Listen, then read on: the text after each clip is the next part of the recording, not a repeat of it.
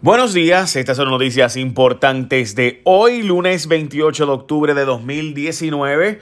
Y bueno, vamos para encima. Radican medida para prohibir el truco de las aseguradoras llamado pago en finiquito. Y estos son los senadores Batia, Carmelo Ríos, Juan Dalmado y José Vargas Pidot, o sea, de los tres partidos políticos y el independiente, radicaron un proyecto de ley para prohibir la práctica de que se cierren reclamaciones de aseguradoras por el llamado pago en finiquito o accord en satisfaction. Voy a explicar esto, es bien breve, pero es bien, bien, bien importante.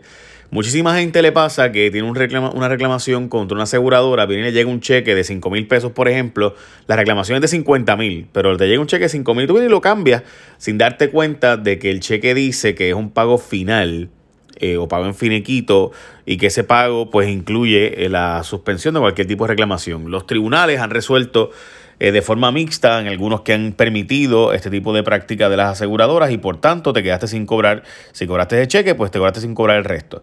Lo que están planteando estos senadores es que eso no se puede hacer, así que veremos a ver si se aprueba o no dicho proyecto de ley.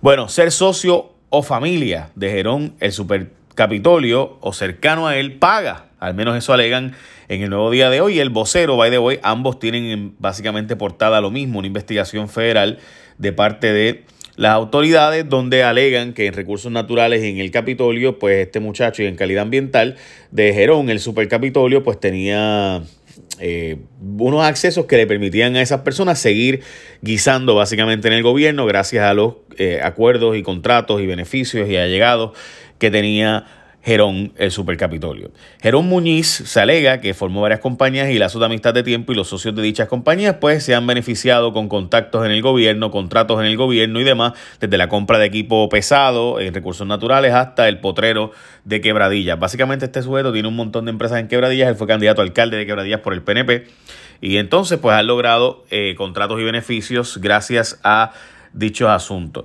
Eh, básicamente, empresas vinculadas a Gerón, el jefe del Capitolio, hermano, han logrado pegarse la loto con recursos naturales, el Capitolio eh, y demás, y en la Junta de Calidad Ambiental. Dicho sea de paso, eh, personas vinculadas a él fueron nombradas a posiciones de la Junta de Calidad Ambiental y de Recursos Naturales.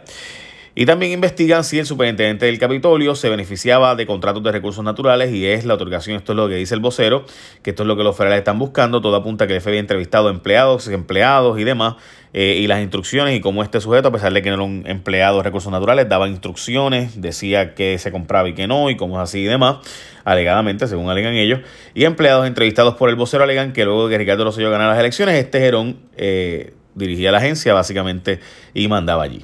Eso es lo que está alegándose y está bajo una supuesta investigación federal.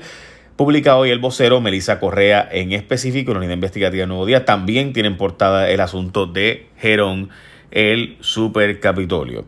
Como ustedes sabrán, mi programa de televisión, Jay Surayo X, Valeria Corazón Aizar en específico, ha estado haciendo investigaciones desde hace mucho tiempo sobre este asunto eh, de empresas en República Dominicana de Gerón y demás, básicamente muchos, eh, hasta talleres de mecánica en quebradillas que se han beneficiado de eh, enviársele carros del gobierno y productos del gobierno, contratos del gobierno y demás, y muchas de estas cosas no aparecen registradas en el Contralor o el Contralor Electoral o diferentes contratos que no aparecen tampoco como que están dados y demás.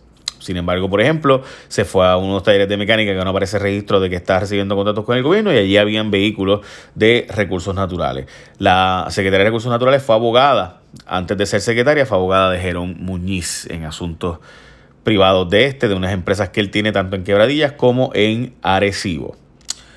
Bueno, gente, les dije el fin de semana pasado o más bien el viernes pasado, y ahora hoy les repito, que Denis te permite ahora ser un VIP con muchos privilegios y recompensas. Tú entras a la página de denispr.com, www.denispr.com y sigue las instrucciones para ser VIP. ¿Y por qué tú quieres ser VIP? Bueno, porque te envían una tarjeta digital y la puedes tener contigo en tu celular en todo momento. Pero además vas a recibir pancakes o poppies gratis cuando te suscribes. También un Grand Slam para tu cumpleaños y también acumulas el 5% de tus compras para luego cambiarlo por comidas en tu Denis favorito. Así que tienes, tú que vas un montón de veces a Denis, así que le metes a ese Grand Slam o a las crepas que están bien ricas. Pues mira, tú vas allí y vas acumulando y además de eso tienes hasta comida gratis. Qué cool. Todo eso por llenar en denispr.com. y que te llegue la tarjeta a tu celular. Recuerda que cuando hay hambre, siempre hay Denis que está abierto siempre. Bueno, la hija de la gobernadora saldrá de contrato en corrección. Ustedes saben que las dos hijas de la gobernadora están contratadas con el gobierno. Eso fue desde que está la Secretaría de Justicia, no de ahora. Eh, una de ellas era a través del Departamento de Corrección, que de hecho hablamos de ese contrato y también del contrato de la otra hija, que es el con el Departamento de la Familia. Bueno, pues la hija de la gobernadora que trabaja en corrección va a cancelarse el contrato o va realmente a permitirse que termine el contrato y no se va a renovar para evitar una apariencia de conflicto de interés. Más información de eso más adelante. Aspirante a alcaldía de Humacao, señalado por fantasmas, radica demanda. Según Narden Jaime Espinosa, lo están difamando cuando dicen que empleados y exempleados de él eh, en el Capitolio, pues alegaban que tenía empleados fantasmas, un montón de trucos y traqueteos, empleados que eran realmente personas que eran para la campaña, que se les daba eh, aumentos de sueldo para, a cambio de que le dieran dinero para atrás a este, al, al representante, etcétera.